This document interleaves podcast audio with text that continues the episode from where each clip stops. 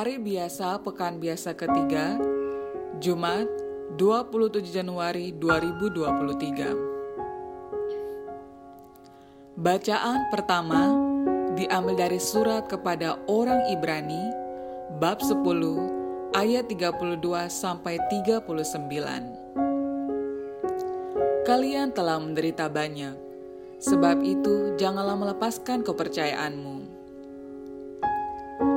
Saudara-saudara, ingatlah akan masa yang lalu. Sesudah kamu menerima terang, kamu banyak menderita karena kamu harus bertahan dalam perjuangan yang berat.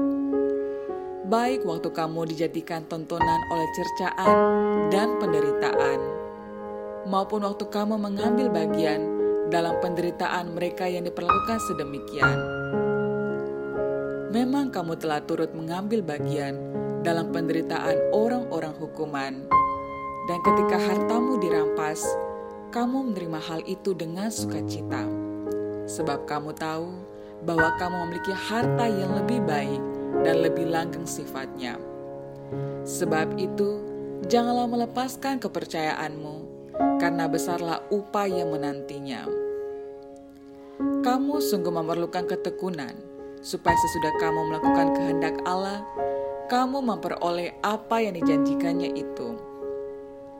Sebab dalam Alkitab tertulis, sedikit atau bahkan sangat sedikit waktu lagi, dia yang ditetapkan untuk datang itu akan tiba tanpa menangguhkan kedatangannya. Tetapi orangku yang benar akan hidup oleh iman. Dan apabila ia mengundurkan diri, maka aku tidak berkenan lagi kepadanya. Tetapi kita bukanlah orang-orang yang mengundurkan diri dan akan binasa. Sebaliknya, kita ini orang-orang yang percaya dan yang beroleh hidup. Demikianlah sabda Tuhan. Bacaan Injil diambil dari Injil Markus bab 4 ayat 26 sampai 34. Kerajaan surga seumpama orang yang menaburkan benih, benih itu tumbuh, namun orang itu tidak tahu.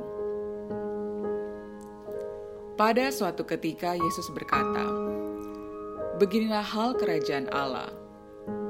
Kerajaan Allah itu seumpama orang yang menaburkan benih di tanah. Malam hari ia tidur, siang hari ia bangun, dan benih itu mengeluarkan tunas, dan tunas itu makin tinggi Bagaimana terjadinya, orang itu tidak tahu. Bumi dengan sendirinya mengeluarkan buah, mula-mula tangkai, lalu bulir, kemudian butir-butir yang penuh isi pada bulir itu. Apabila buah itu sudah cukup masak, orang itu segera menyabit, sebab musim menuai sudah tiba. Yesus berkata lagi, "Dengan apa kehendak kita membandingkan kerajaan Allah itu?" Atau dengan perumpamaan manakah kita hendak menggambarkannya?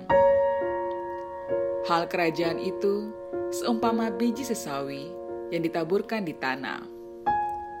Memang biji itu yang paling kecil daripada segala jenis benih yang ada di bumi.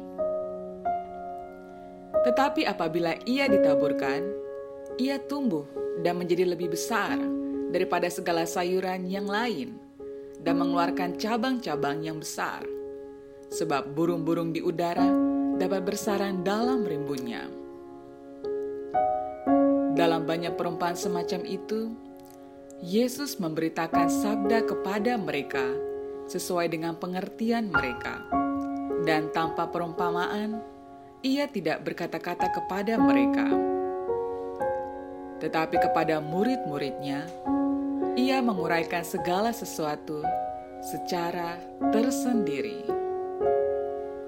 Demikianlah sabda Tuhan.